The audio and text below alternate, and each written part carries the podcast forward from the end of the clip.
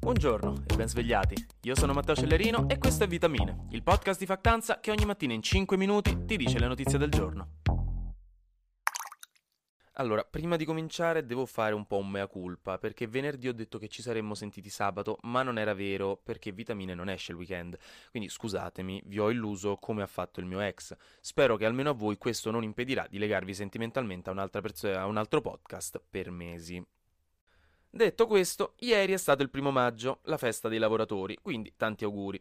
Come ogni anno si sono giustamente riaccese le voci, tra le altre, contro le morti sul lavoro, che sono assolutamente una piaga sociale del nostro paese che non si può più ignorare. Dai ragazzi deceduti durante l'alternanza scuola-lavoro al numero di denunce di donne in aumento, al 90% circa delle morti sul lavoro che sono comunque di uomini. È una problematica con diverse sfaccettature, su cui di sicuro bisogna intervenire. La buona notizia almeno è che dopo due anni di pandemia c'è stato finalmente il concertone del primo maggio pieno di pubblico in piazza San Giovanni a Roma, con un sacco di artisti e artiste, ma senza Fedez, che dopo la faida con la Rai dell'anno scorso non è stato invitato. Lui però, serafico, ci ha scherzato su, dicendo che l'invito deve essersi perso, come palesemente anche il mio. Poi, ai noi, notizia tragica. Dopo le finte dello sciacallico giornalismo italiano di giovedì scorso, Mino Raiola è deceduto, dopo diversi giorni ricoverato in gravissime condizioni al San Raffaele di Milano. Le mie condoglianze alla famiglia e ai fan calcistici di tutto il mondo, visto che Raiola è stato uno dei procuratori calcistici più influenti di sempre. Riposa in pace. Visto che puntualmente nessuno ci capisce mai niente sulle varie restrizioni Covid che introducono, perché in effetti gli articoli di giornale che ne parlano sono sempre noiosissimi, vi spiego io cosa cambia ufficialmente da ieri. Mascherine FFP2 non sono più obbligatorie da nessuna parte, tranne che, fino al 15 giugno, in strutture ospedaliere, ospizi e RSA, cinema, teatri e locali di intrattenimento, stadi al chiuso e scuole dai 6 anni in su ma soprattutto sui mezzi pubblici, tranne le funivie, ma vabbè, perché ho già visto troppa gente ieri sul tram che si sta prendendo qualche libertà di troppo. Oh. In tutti gli altri posti, comunque, le mascherine sono fortemente raccomandate, quindi, regà, regolatevi, mettetevele se siete in 17 al bancone gastronomia della Conad, insomma.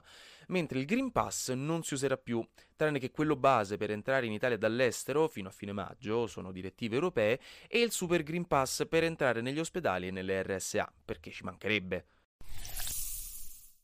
La Germania in pratica ha detto all'Italia che deve smettere di accollarsi. Ci ha letteralmente denunciato alla Corte dell'AIA perché stiamo ancora permettendo alle vittime dei crimini di guerra nazisti di chiedergli risarcimenti. Che ci sarà di male, direte voi. Il problema è che a livello internazionale la Germania ha già pagato le sue riparazioni di guerra, è a posto così, basta. E una sentenza del 2012 sancisce che ulteriori richieste di risarcimenti violino, violino, il diritto internazionale. Quindi niente, Berlino si è arrabbiata. Parlando di guerra, la Russia ha realizzato un nuovo missile balistico intercontinentale, il Sarmat, che detto così sembra il nome di un piatto che ordinerei al kebabaro. La novità di questo missile però è che può raggiungere da Kaliningrad le principali capitali europee letteralmente in una manciata di secondi. Berlino in 106, Londra in 202 Parigi in 200. E questo è stato detto alla TV di Stato russa come monito per l'Europa, quindi non proprio la buona notizia del mattino. Almeno la cosa positiva è che in questo poco tempo nessuno su TikTok farebbe in tempo a farci un video trash, io incluso. Eh, in tutto questo, l'altra grande notizia è che secondo fonti inglesi Putin sarebbe pronto dal 9 maggio, che è una data simbolica in Russia, a dichiarare una guerra totale contro l'Ucraina, smettendo quindi di parlare di operazione militare speciale e forse ricorrendo addirittura alla mobilitazione di massa del popolo russo e alla legge marziale. Però almeno Mosca ha ribadito che la prevenzione di una guerra nucleare è un obiettivo primario, quindi per fortuna almeno questa retorica viene mantenuta.